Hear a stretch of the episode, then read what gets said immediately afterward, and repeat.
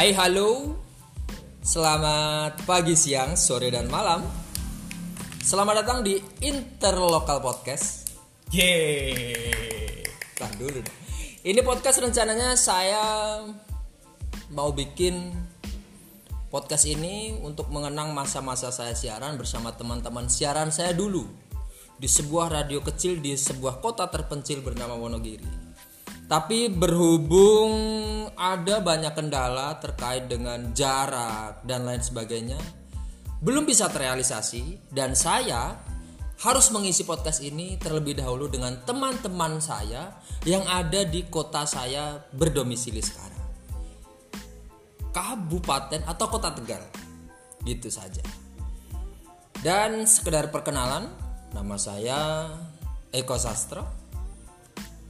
Dan saat ini saya sudah lama sekitar 7 hampir 8 tahun saya sudah di Tegal ini. Otomatis saya sudah bisa menikmati suasana di sini. Banyak aneka ragam Tegal ini sudah saya nikmati mulai- dari lengkonya sudah saya kenal. Banyak lah. Terus juga dari apa ya makanan di sini yang agak beda gitu, nggak ada di tempat lain Soto tauco dong. soto tauco itu belum bisa kalau saya soto tauco terus itu yang brota itu apa itu Ah, gelotak. glotak belum tahu ya Barang jatuh. Oh, Gelotak. jatuh. Ya pokoknya saya sudah intinya bisa menikmati tegal dan saking bisa menikmati tegalnya saya juga bisa bersahabat baik dengan banyak orang di sini dan salah satu salah satu sahabat saya yang akan menemani saya malam hari ini kebetulan sekali nih dia ini sangat tepat menurut saya untuk saya ajakin ngobrol karena kita udah kenal lumayan lama dari tahun berapa ya saya 2013an ya 2013. Iya. Sehampir berarti udah tujuh tahun kita tahun, kenal. kita kenal. Bahkan kita sudah biasa dicap kompak ya. Kompak, Oh, ini. Untuk beberapa hal kita kompak. Iya. Oke. Tapi untuk beberapa hal juga Nggak kompak. nggak kompak juga. Setengah-setengah lah, iya. setengah-setengah. Oke. Saya perkenalkan partner saya malam hari ini. Eh, untuk podcast kali ini namanya adalah Yosi Permana. Tepuk tangan dulu dong. Yeay. Dia dia kita kenal dalam sebuah pergulatan komunitas ya. Iya. Komunitas, Komunitas. yang udah bubar ya. belum dong Oh, belum. Masih ada. Kasihan. masih survive Masih survive. masih Oke, survive masih tapi kita su- sayangnya sudah tidak begitu aktif di dalamnya iya. Tapi kita tetap menyisakan silaturahmi dong Bener banget. jangan silaturahmi jangan terputus Bener banget. baik oke dan kenapa saya bilang dia ini adalah sosok yang tepat untuk kita jadikan teman untuk ngobrol di podcast edisi yang pertama ini karena sangat sesuai dengan situasi dan kondisi sekarang. Dia ini adalah salah satu eh, sosok hidup dari korban adanya pandemi COVID-19 ini. Iya. Betul begitu Bapak Yosi? Bener banget. Maksudnya kayak kalau misalkan terdampak Iya terdampak secara langsung emang iya karena Tapi bukan karena bukan sakitnya ya. bukan karena sakitnya tapi, tapi karena secara ekonomi. secara ekonomi secara pet carrier gue terhambat gitu gara-gara corona ini anjir awalnya gue gak benci nih sama corona gitu iya. kan gue santai-santai aja cuman karena gara-gara karir gue hancur gue benci sekali sama corona Oke, buat yang belum tahu ya pasti belum tahu dong ya. Belum tahu dong. Iya, kita kasih eh, dari awal. Yosi ini sekitar eh, pertengahan tahun kemarin dia diterima bekerja di salah satu perusahaan multinasional. bener banget Bahkan internasional. Per- Perusahaan apa sih nam- maksudnya levelnya apa tuh? Ya multinasional gitu. multinasional bukan- Multinasional. bukan, nasional Oh iya.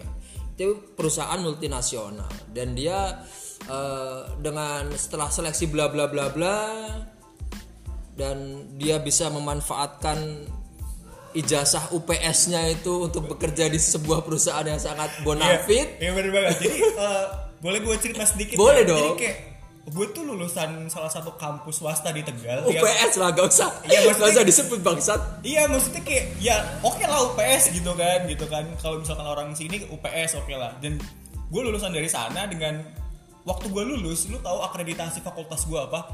Itu C. Wow. iya anjir serius C. Dan ketika gue masuk ke perusahaan tersebut saingan gue itu dari kampus-kampus gede gitu kan yang notabene juga bukan secara oke lah secara kalau misalkan gue ngeliat kita sama-sama sarjana gitu kan kita sama-sama fresh graduate. Tapi secara kompetisi dan lain-lain kita itu beda levelnya gitu. Iya. Dan ada salah satu gua teman gue itu yang lulusan dari Oregon State University Waduh, di mana itu, Pak? Jatiraba aduh oke oke jadi gua Jangan kayak podcast sebelah dong, Iya, iya, ngelucunya Mas. dong. Ngelucunya jangan kayak maksudnya- podcast sebelah. ya dia tau lah Oregon State University itu dari Amerika gitu kan dan sekarang dia juga dia juga lagi ngambil S2 juga di sana gitu kan dan ternyata ya satu sisi gue bangga lah jadi eh, apa Salah satu Salah satu alumni, alumni UPS, UPS yang bisa bekerja, Yang bisa, bisa diterima di perusahaan yang bonafide gitu. multinasional Multinasional. iya kan jadi buat bapak dosen yang dengar podcast ini saya alumni UPS Wow. akreditasi C pernah kerja di perusahaan multinasional Waduh. saingannya mahasiswa Oregon State University Makanya buat lulusan-lulusan UPS yang lain jangan jadikan eh, marketing bank-bank atau asuransi di Tegal ini sebagai pencapaian tertinggi. tapi tunggu sebelum gua di sana gua kerja di bank jangan dong. Makanya jangan jadikan Jangan, itu yang iya, tertinggi. iya. Makanya bener kita masih ada opportunity untuk bisa mencapai sesuatu yang lebih tinggi, Pak. Iya. Lebih bisa lagi gitu loh. karena kita nggak tahu kan batas kemampuan kita itu sampai mana sebenarnya Benar. gitu kan bisa jadi kita Wah, oke. gitu Gimana itu maksudnya? maksudnya kemampuan kita itu nggak seperti yang kita kira Iya gitu benar. loh. Kita jangan underestimate dengan diri kita sendiri. Benar banget. Kunci kesuksesan itu adalah optimisme, men. optimisme Betul. dan percaya diri pastinya Wah, mantap. iya dong Oke, tapi saya juga lulusan UPS loh. tapi Iya. ya udah, kita nggak perlu bahas itu lagi. Nah, tunggu anda lulusan UPS tapi status anda sudah PNS ya udah dong, ya udah dong. Oke. Jangan dibahas dong. Beda ya, dong. beda. Pekerjaan jangan dibahas dong. Beda. Oke.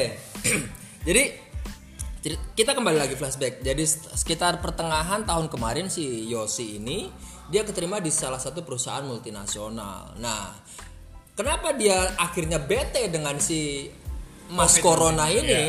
Ya karena gegara adanya pandemi ini, pekerjaan dia yang di perusahaan multinasional yang membuat dia sempat berkaya raya beberapa bulan, sempat dia merasa bisa hedon untuk beberapa saat, itu sirna teman-teman.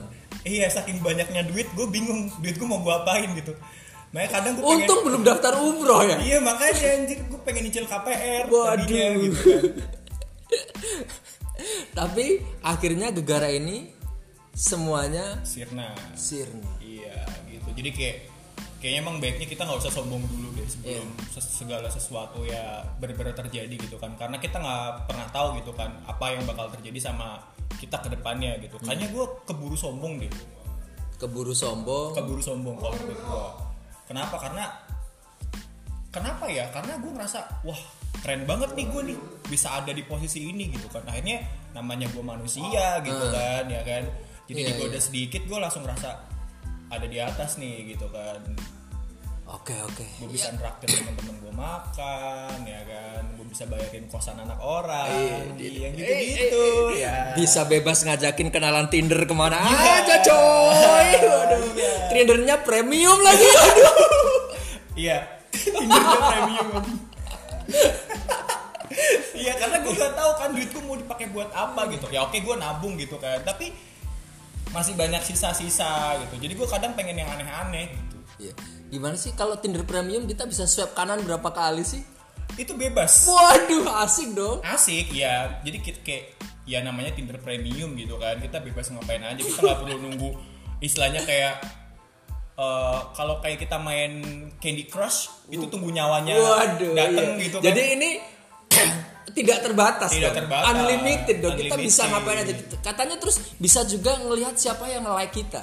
bener banget. Waduh, mantap sekali ya. kalau orang-orang yang nggak pakai Tinder Premium itu kan dia cuman kayak orang-orang yang ngelihat siapa yang nge-like nih kayak terus kita ngelihat di berandanya terus wah ini nih kayaknya mirip nih samar-samar terus di swipe gitu kalau gue mah udah langsung bisa di swipe karena Buat bapak dosen yang dengerin ini, bahwasanya mungkin ini adalah satu-satunya lulusan UPS yang Tindernya premium, bapak. bener banget. 190 ribu per bulan. Apa ini. Ya ampun. Ya mungkin itu adalah salah satu bentuk ketidakbersyukuran kita. Jadi ya bener mungkin bener banget. ah bisa lah. Manusia itu kadang ada salahnya. Jadi ya mungkin ini adalah kesalahan. Salah satu bentuk kesalahan akhirnya kenapa kita di kenapa pekerjaan itu hilang dengan tidak wajar gitu ya iya bener banget Oke. Jadi karena sudah menderita dampak sebegitu besar dari adanya corona ini dan belakangan kan kelihatannya memang kita sebagai masyarakat nggak bakalan tahu nih corona ini bakalan berhenti sampai kapan. Terus sedangkan kalau insya Allah saya pekerjaan masih ada ya masih tetap. Kalau ayo sih kan sekarang pekerjaan otomatis nggak ada. Hilang. I'm lost my job. Akhirnya harus nyari lagi. Akhirnya harus nyari lagi. Harus nyari lagi. Iya. tapi kan di situasi yang seperti sekarang ini otomatis kan nggak gampang nyari kerjaan. Iya, eh, emang gak gampang sih. Tapi gue lihat eh, di beberapa website eh, pencarian kerja itu masih ada kok beberapa company yang emang eh, buka lowongan gitu. Cuman emang gak buat yang sekarang gitu. Jadi oh. sekarang bisa daftar, tapi nanti untuk yang beberapa bulan ke depan baru diproses kayak gitu-gitu sih. iya makanya jadi ya otomatis kita pengen cepet semuanya ini berakhir juga kan biar Iya. kita tuh eh, bisa sesegera mungkin terlepas dari bayang-bayang ya otomatis kalau kayak Yosi ini bayang-bayang dari kegagalan pekerjaan sebelumnya terus bayang-bayang pendapatan yang terhenti itu kan berat sekali otomatis dong Sangat berat. Gimana caranya gue bayar Tinder premium gue? ya terpaksa habis ini pindah ke eh, bi Bitok. Bitok Oke sih, atau kalau nggak micet ya yang gratis. micet Open VCS kak 50 kak. Waduh. Tapi gue sempet main, gue sempet main, gue sempet main. serius Gue sempet main. micet Micet gue sempet main. Itu. Gokil. Kar- eh, jadi waktu itu kan eh, karena kerjaan gue juga gue yang memungkinkan gue harus pindah dari lokasi sa- satu ke tempat yang lain dan gue sendiri gitu kan jadi kayak gue ngerasa nyari teman aja tapi bukan temen yang aneh-aneh sih gitu kan Iya. Jadi gue sempet download micet juga. Ah, dapat teman dari situ? Nggak, kan di situ open BO semua. Waduh. Nggak gitu bisa ya? nggak bisa untuk berteman gitu. Saya sebenarnya orang yang suka cari experience dari banyak hal. Tapi kalau micet saya serius jujur jujur belum pernah download dan belum pernah punya akunnya. Jadi saya masih agak buta untuk eh, hal-hal seperti itu. Tapi itu waktu saya masih di Oh. luar kalau sekarang mah udah gua hapus. Sekarang udah cukup Tinder premium iya. yang unlimited right swipe dong. right swipe. Yo imamen bisa ya mantap. Saya ini terkesan dengan ini Iya. adalah sesuatu yang bisa kita banggakan gitu iyalah karena temen-temen gue juga yang main Tinder gue yakin Tinder mereka nggak premium apalagi orang sini. Apalagi orang sini. Maaf ya buat teman-teman kita bukan niatnya sombong atau menjelekan apa pun. Ya ini adalah ob- biasa obrolan kita di tongkrongan aja sih. Jadi kita berusaha untuk nggak munafik terhadap apa yang terjadi di sehari-hari kita. Bener banget bener ya udah kita obrolin apa aja apa adanya. Jadi mungkin ya nggak ada hal-hal positif yang diambil dari ketika teman-teman dengerin podcast ini ya nggak apa-apa sih.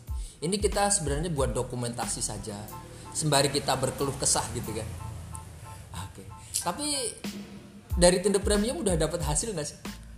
Kalau dibilang hasil kayak gue sih cuman kayak penasaran aja sih. Maksudnya ini cewek emang cantik nggak? Maksudnya kayak sesuai dengan bentuk yang di Tinder enggak sih gitu? Kalau gue sih cuman ya ya eh, cuman sekedar chat gitu. Ada beberapa yang sempat keluar ngopi gitu kan. Terus ya udah. Sempet COD COD iya. Waktu tunjil dong COD batu tujuh ya enggak dong. Paling sih ini tugu botol. Waduh. Yang dekat rumah. Maaf teman-teman. Ini adalah sangat segmented sekali obrolan kita. Ya paling gitu-gitu aja sih. Kalau yang buat kayak lebih kayak uh, untuk hubungan yang serius enggak sih. Enggak ya? karena gue masih ya masih nyaman dengan kesendirian gue setelah gue berhasil move on tentunya gitu Oke. Dan baru 15 menit kita bers- eh, berlalu. Rasanya udah lama banget ya. Belum, Oh, belum. belum. Dan eh menanggapi situasi yang sekarang ini. Eh, corona kan kelihatannya juga belum ada titik terangnya mau sampai kapan, mau seperti apa. Pemerintah bahkan belakangan sampai mengeluarkan kebijakan relaksasi karena eh, ketika dengan physical distancing dan lain sebagainya, PSBB atau apa pun istilahnya itu, itu ti- terbukti tidak banyak berdampak untuk pencegahan dan lain sebagainya. Bahkan secara ekonomi itu dinilai sangat merugikan untuk ke ekonomi, eh, perekonomian negara kita. Jadi akhirnya kan ada relaksasi refleksi terus Kalau gue relaksasi buang-buang duit, waduh kenapa itu? Pijet soalnya. waduh. Nggak gitu dong. Ya akhirnya kan ada seperti itu. Iya. ada hal seperti itu jadi sebagai orang yang biasa-biasa aja nih sebagai masyarakat seperti kita ini kalau menurut eh, Yosi apa sih yang harus kita lakuin gitu Kalau menurut gua apa yang harus gua lakuin? Kalau gue sekarang ya, Hmm. gue memanfaatkan sisa gaji gue sebaik mungkin. untuk bertahan itu hidup untuk bertahan hidup gitu kan karena gue juga nggak ada penghasilan lain gitu kan kayak temen-temen gue yang lain oke lah mereka selesai eh, kehilangan pekerjaan karena corona jualan boba gitu-gitu ada gitu. Karena kalau gue sih masih belum kepikiran buat eh, usaha atau apa gitu. Jadi kalau sekarang sih yang pasti stay at home ya kan? Physical distancing itu harus gitu kan. Dan pakai masker cuci tangan gitu. Tapi kemarin gue lihat bandara itu sempat ramai banget ya. Iya. Makanya itu jadi saya nggak tahu. Itu akhirnya kan ada sampai kecemasan nasional ya kalau boleh saya menyebutnya dengan istilah saya.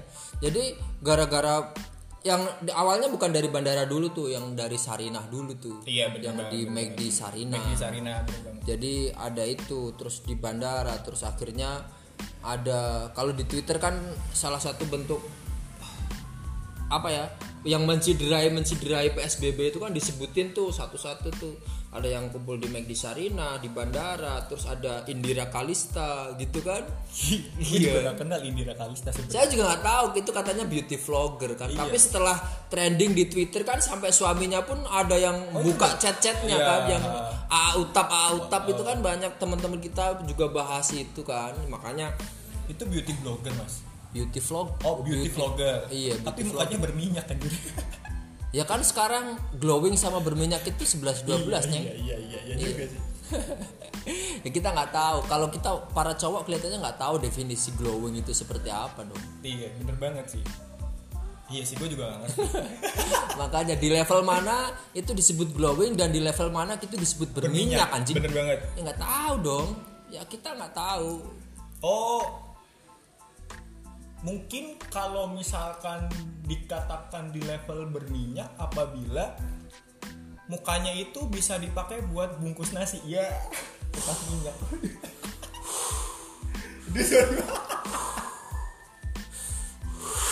Aduh anjing.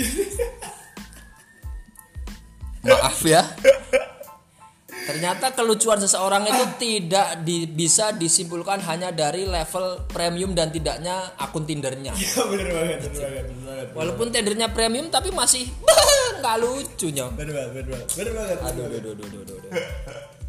karena gue udah lama nih maksudnya kayak Ngobrol-ngobrol gitu. gini chit-chat terus tiba-tiba gitu. celetuk gitu kan. Karena kan eh, beberapa bulan kemarin gue seorang budak corporate gitu kan calon eksekutif muda gitu jadi kayak yaudah kerja kerja kerja gitu Oke, boleh dong. Ini kan teman-teman cerita eh, Yosi ini kan eh, ketika kemarin masih kerja yang katanya di pekerjaan eh, di perusahaan yang multinasional itu dia itu bekerjanya di Lombok, Mataram. di Mataram Nusa Tenggara Mataram Nusa Tenggara Barat. Itu adalah salah satu destinasi wisata, kota destinasi wisata yang banyak di eh, idam-idamkan itu oleh para wisatawan bahkan di mana aja. Ya, boleh dong cerita tentang gimana sih sebenarnya di sana gitu. Kehidupannya, terus biaya hidupnya apa-apa gitu.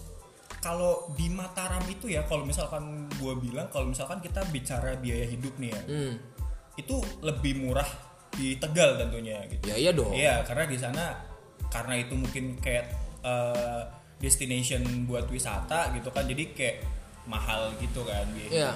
Tapi so far orang-orangnya asik, orang-orangnya ramah gitu kan dan di sana itu ada tradisi-tradisi yang unik menurut gua.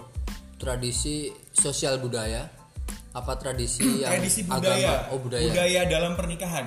Hmm, misalnya gi- gimana tuh? Jadi jadi gini mas, di sana itu ada yang namanya kawin paksa, Mm-mm. kawin paksa, terus kawin secara suka dan sebenarnya suka sama suka, Mm-mm. normal lah sama pada umumnya di mana-mana. Iya. Dan kawin culik atau kawin lari. Oh ya. Dan Oke. iya, Iya, iya. jadi gue jelasin dulu ya. Yang Iya. kawin paksa itu jadi kayak misalkan eh gue pengen nikah sama orang tersebut. si A. Ha, si A gitu kan. Itu bisa terjadi dengan paksaan gitu dan itu gak masalah karena itu bagian dari adat mereka gitu. Boleh. Boleh, boleh dilakukan dan sampai sekarang pun emang yang nggak sering dilakukan sih, tapi ada beberapa kasusnya dan itu ya fine fine aja gitu karena Oke. itu bagian dari budaya gitu kan. Yang pertama kawin paksa itu. Nah, Terus yang yang kedua- suka sama suka otomatis biasa aja Otomatis ya. biasa. Oke. Nah, yang, Yang ketiga. ini kawin culik. Mm-mm. Kawin culik. Jadi misal gini nih, eh lu suka sama si A, Iya. si A itu suka sama lo, Iya. tapi orang tuanya mungkin atau apa nggak setuju sama lo. Iya. Nah, lu tuh bisa nyulik dia. Nyulik dalam artian lu bawa kabur. Gitu. Sa- iya, lu bawa kabur aja satu kali 24 jam. Kalau misalkan dalam hitungan satu kali 24 jam itu si cewek nggak ditemuin sama orang tuanya, Berarti itu boleh dinikahin. Boleh dinikahin. Nah, Iya. Saya pernah dengar memang untuk cerita itu saya pernah dengar sih dan Hah, kamu adalah melihat langsung. iya kayak gitu gitu kan. Terus dan kalau misalkan tapi kalau misalkan eh, dalam satu kali 24 jam itu si ceweknya ditemuin gitu, itu ada dua opsi. Antara emang tetap nikah tapi kalau misalkan orang tuanya nggak setuju itu ceweknya tetap bisa dibawa pulang Mm-mm. Eh, tapi biasanya sih karena udah terlanjur Dibawa. dibawa, nginep satu kali Iya. 24 jam Asumsinya. asumsinya kan Iya. ya kan Ah. macem-macem Langsung biasanya Jadi, tetap langsung ya dinikahin. udah nikah aja gitu jadi ini tuh kalau misalkan menurut gue ya ini tuh keren kenapa keren karena ketika ada dua orang sejoli ini emang bener-bener suka sama suka dan pengen memperjuangkan cintanya tinggal culik aja si ceweknya Berarti ada nilai Iya. pengorbanannya kan? iya jadi tuh udah nggak ada lagi nih alasan waduh aku mau dijodohin sama anak teman papaku gitu Iya. Dan kabarnya asa- kalau sempat yang saya dengar itu adalah level pernikahan yang paling prestis gitu. Yang kawin culik ya kan? iya bener banget Nah. kayak gitu Iya, saya pernah dengar waktu itu dan wow, jadi bener-bener ada dan bahkan sampai sekarang termasuk di kota besar salah satunya di Mataram masih ada ya. masih ada cuman Oh. kebanyakan itu terjadinya di daerah Kayak- Oh, di daerah. Ya kalau Mataram itu kan ikutnya kan Lombok Barat ya, yang sering-sering terjadi itu kayak di Lombok Tengah, Lombok Timur, Lombok Utara. Tapi nggak menutup kemungkinan di Mataram juga ada kayak gitu. Oke. Di sana nggak ada lombok besar, lombok kecil. loh. Gak ada. Cengis gak ada. Waduh. boleh, boleh cengis cengis boleh. Iya iya iya iya iya. iya. Gitu. Oke. Itu menariknya itu di sana itu kayak gitu. Terus apa lagi ya? Kalau dari budaya, ya paling itu aja sih yang Makanan gue. relatif sama, selera dari lidah kita. Kalau makanan justru terus terang gue nggak pernah makan yang masakan sana. Oh. Kenapa? Karena gue tuh makannya susah gitu kan. Jadi Widih.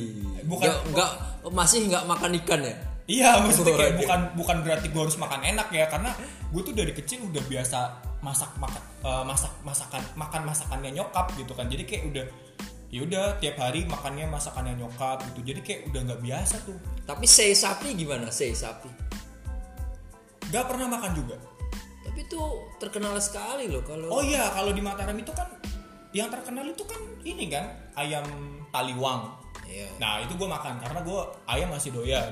Terus satenya itu ada sate rembige. Itu emang dari daging sapi. Tapi gue pernah coba dan not bad lah. Oke gitu. Terus ada lagi kayak ayam pelalah. Itu jadi kayak ayam bumbu tapi bumbunya yang bener-bener dari orang-orang sasak gitu. Jadi enak banget itu aja sih. Toh di sana juga banyak kan orang Jawa pada jualan. Oke. Orang lebak siu, martabak. Mas saya juga mau tanya itu dong. Yang paling legendaris. Iya. Orang lebak siu juga. Banyak di sana orang lebak siu itu jualan martabak. Tapi ada satu yang jualan gorengan. Iya, gue jadi iya jadi gue sempet ketemu gitu kan jadi kayak ah, lagi muter-muter nyari makan di Mataram terus kayak gue liat ada gerobak tuh tulisannya gorengan Tegal gitu. Kan. Mantap. Wajib gue Tegal nyampe sini gitu kan. Terus Berarti dia di, di lingkungan orang lebak siu dia indie. iya kiri paling Oh. ekti. paling edgy dia Oh, di iya. lebak siu. Bangsat. Iya terus kayak gue samperin kan, Om, Wong Tegal gitu. Oh iya tuh, kenapa jualan nggak ada orang Tegal yang manggilnya Om.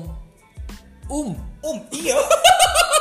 Maksud gue, Om Jun, Om, Wong Tegal gitu. Oh iya nggak Om ya? Om, Wong Tegal ya? Iya, Wong Tegal gitu. Udah lama di sini, udah lama gitu. Terus kenapa jualannya ini gitu? Iya mas, yang lain jualan martabak, saya pengen beda sendiri. Nah gitu kan. Memang kadang sebenarnya konsep indie itu tidak hanya ada di musik dong teman-teman. Tidak hanya ada di kehidupan sehari-hari. Kadang pola berpikir yang agak out of the box itu bisa membawa kita tetap bertahan hidup bahkan lebih sukses dari teman-teman kita yang lain. Gitu dong. Gorengan pride. Iya sih, tapi apa ya kayak kalau kalau di Tegal sendiri kan emang yang terkenal gitu kan tahu aci gitu ya. Heeh. Tapi di, itu dia nggak jualan tahu aci. Ya kan susah bos. Kalau cari tahunya bahkan tahu yang kayak di Tegal ini yang bisa dibikin buat tahu aci itu belum bisa ditemuin di tempat lain Yos. Susah Yos. Wah, gue baru tahu tuh orang Tegal. Iya. Jadi di tempat saya tahunya itu nggak kayak tahu di sini. Taunya gimana dong? Tahunya ya setelah tanya dong. Iya. iya. Kalau nggak tanya, gimana mau tahu? Oh, lah iya dong.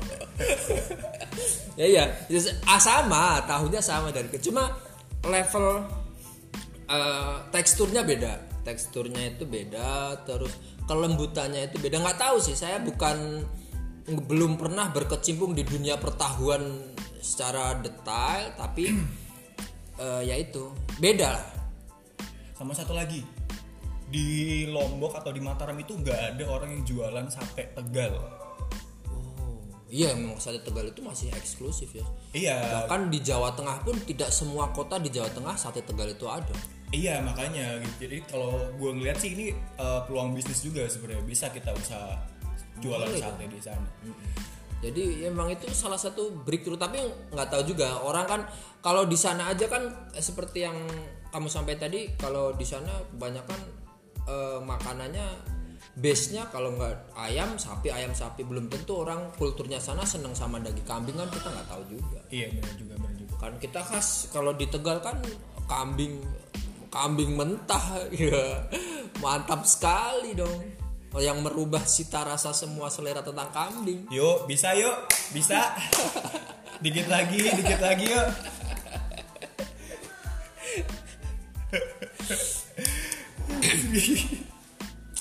cukup menarik ini obrolan kita teman-teman dan eh, kelihatannya selama Yosi masih ada di sini dia akan menjadi partner rutin saya untuk ngobrol-ngobrol tentang banyak hal barangkali eh, teman-teman ada yang tertarik dengerin kita bahas apa boleh lah nanti kita akan berusaha bahas itu sebaik mungkin Iya nanti bisa komen di bawah ini. Waduh, ada ya. Saya belum pernah di podcast itu ada komennya apa gimana. Nanti habis ini eh, bisa lah di share lagi link-link dari obrolan kita ini biar banyak orang yang semakin dengerin kita siapa tahu ya ya kita nggak pengen mendapatkan apa-apa dari sini kita itu cuma intinya itu kita sempet kompak sekali dalam dunia eh, MC per MC-an teman-teman Iya. walaupun di internal komunitas ya ya beberapa kali di luar komunitas juga kita nge-MC Kita sih. MC. cuma setelah masing-masing punya banyak kesibukan Yosi semakin disibukkan dengan Tinder premiumnya ya Iya. akhirnya kita banyak terpisah oleh waktu kelihatannya kita bahas Tinder premium ini ada butuh satu segmen khusus ya Iya bener banget. Perlu dikelupas.